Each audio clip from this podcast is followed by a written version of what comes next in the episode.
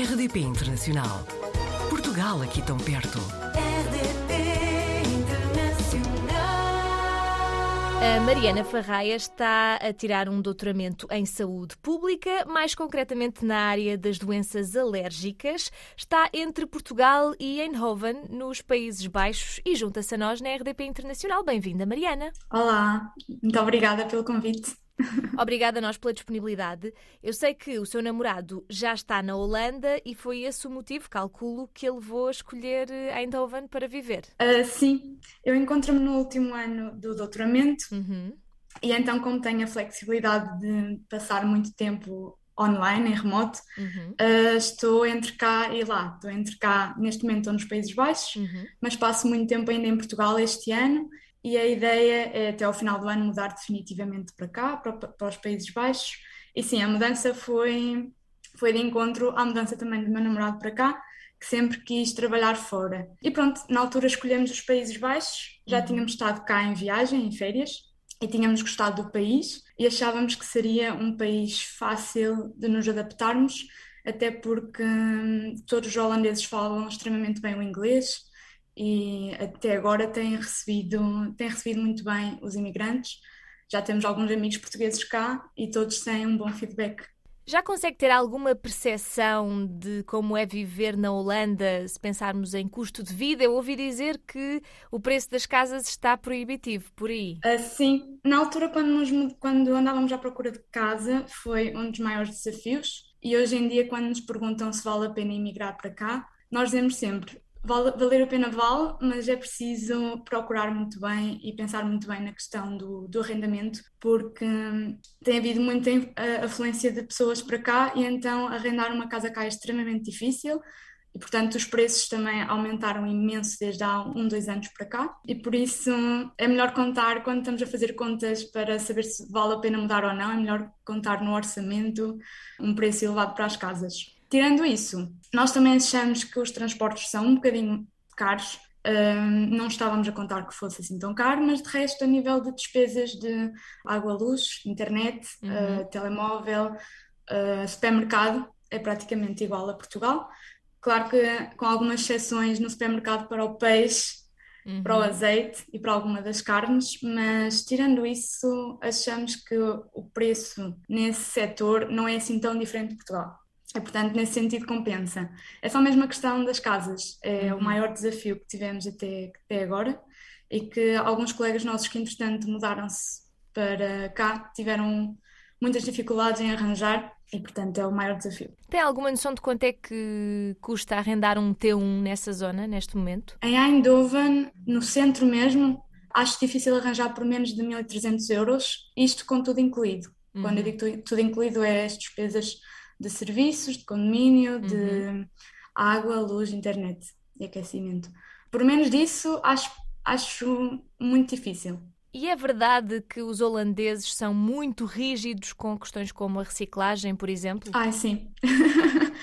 Sim, é algo que nós já estamos habituados a fazer reciclagem, mas aqui a maneira como gerem os lixos municipais é bastante diferente de Portugal. Ahm, neste momento nós estamos numa cidade periférica, Eindhoven, e basicamente há um dia específico que passam pelo bairro para recolher o lixo que deixamos à porta de casa. Um dia é para o papel, um dia é para o plástico, um dia para o orgânico e depois um dia para o, para o- indiferenciado. E, e pronto, anualmente tem que se pagar uma taxa municipal, sobretudo para, para esta parte da recolha dos lixos, mas são extremamente, sim, eh, rígidos nesta parte, até porque nas grandes cidades existem imensos contentores, mas muitos são usados com códigos, então só pessoas que vivem naquela zona é que têm acesso a esses lixos para fazer a separação. Há pouco estava a dizer que eh, a maior parte das pessoas fala bem inglês, mas já se conseguiu dar bem com o holandês um bocadinho ou nem por isso? O holandês é uma língua bastante difícil. Uhum. Ah, eles gostam bastante que as pessoas de fora tentem falar o holandês, ficam mesmo contentes, mas é uma língua mesmo muito difícil de aprender. Só sei as palavras básicas, entrar numa conversação ou entender as ideias de uma conversa que estejam a ter ao nosso lado, não. É muito difícil mesmo. E, e eles percebendo que não somos holandeses também falam inglês sem problema nenhum. Claro. mudam automaticamente para o inglês. Na Holanda haverá coisas boas, haverá coisas menos boas. O que é que acha que funciona tão bem que devíamos replicar em Portugal?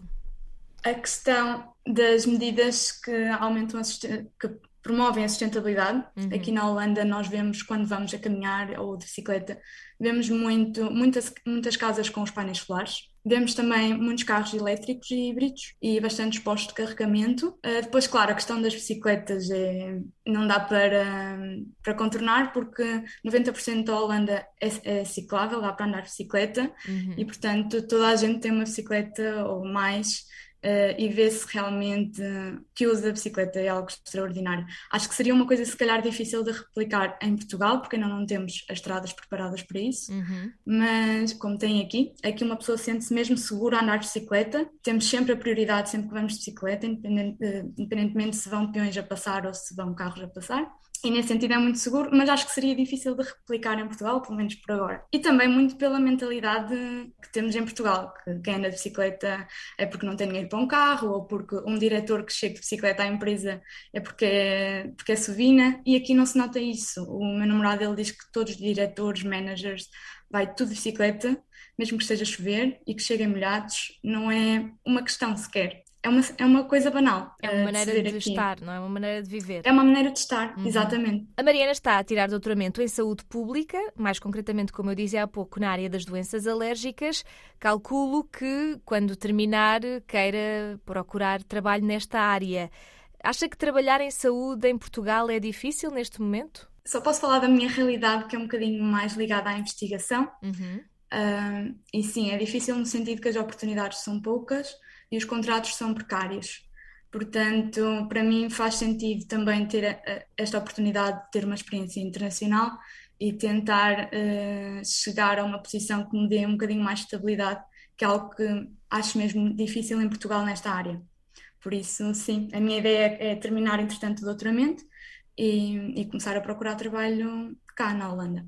Era essa a pergunta que eu ia fazer a seguir. Quais é são os planos para o futuro? Será estabelecer-se mesmo na Holanda e ainda não tem muita ideia se vai encontrar trabalho na sua área ou acha que as perspectivas são boas? Eu acho que as perspectivas são, são boas, já vi algumas oportunidades e já comecei a mandar currículos, portanto, eu acho que uh, entre este ano e o próximo uh, estarei estabelecida cá. Pelo menos é esse o meu, o meu plano e o meu desejo para o futuro. E será para ficar então, pelo menos nos próximos anos? Sim, pelo menos nos próximos dois, três anos será, será para ficar e depois é um bocadinho do logo se vê. A nossa ideia sempre foi vir, mas uh, voltar. Mas não sabemos se, entretanto, estes planos podem mudar, não é? E o facto de não ir sozinha também ajuda um bocadinho, não é? Sim, eu acho que ajuda bastante uh, ir com um companheiro ou ir com um amigo uh, ou com um familiar, ajuda bastante nesta, nesta transição. Então, Mariana, vamos ficar curiosos para saber como é que vai correr depois essa mudança permanente para a Holanda e com combinamos já voltar a conversar aqui na RDP Internacional, pode ser? Eu aguardo o convite e espero ter novidades até lá. Muito obrigada, Obrigada. Mariana. Fica combinado então e até breve. Portugal ao alcance de um clique. rdp.internacional.rtp.pt RDP Internacional. Portugal aqui tão perto.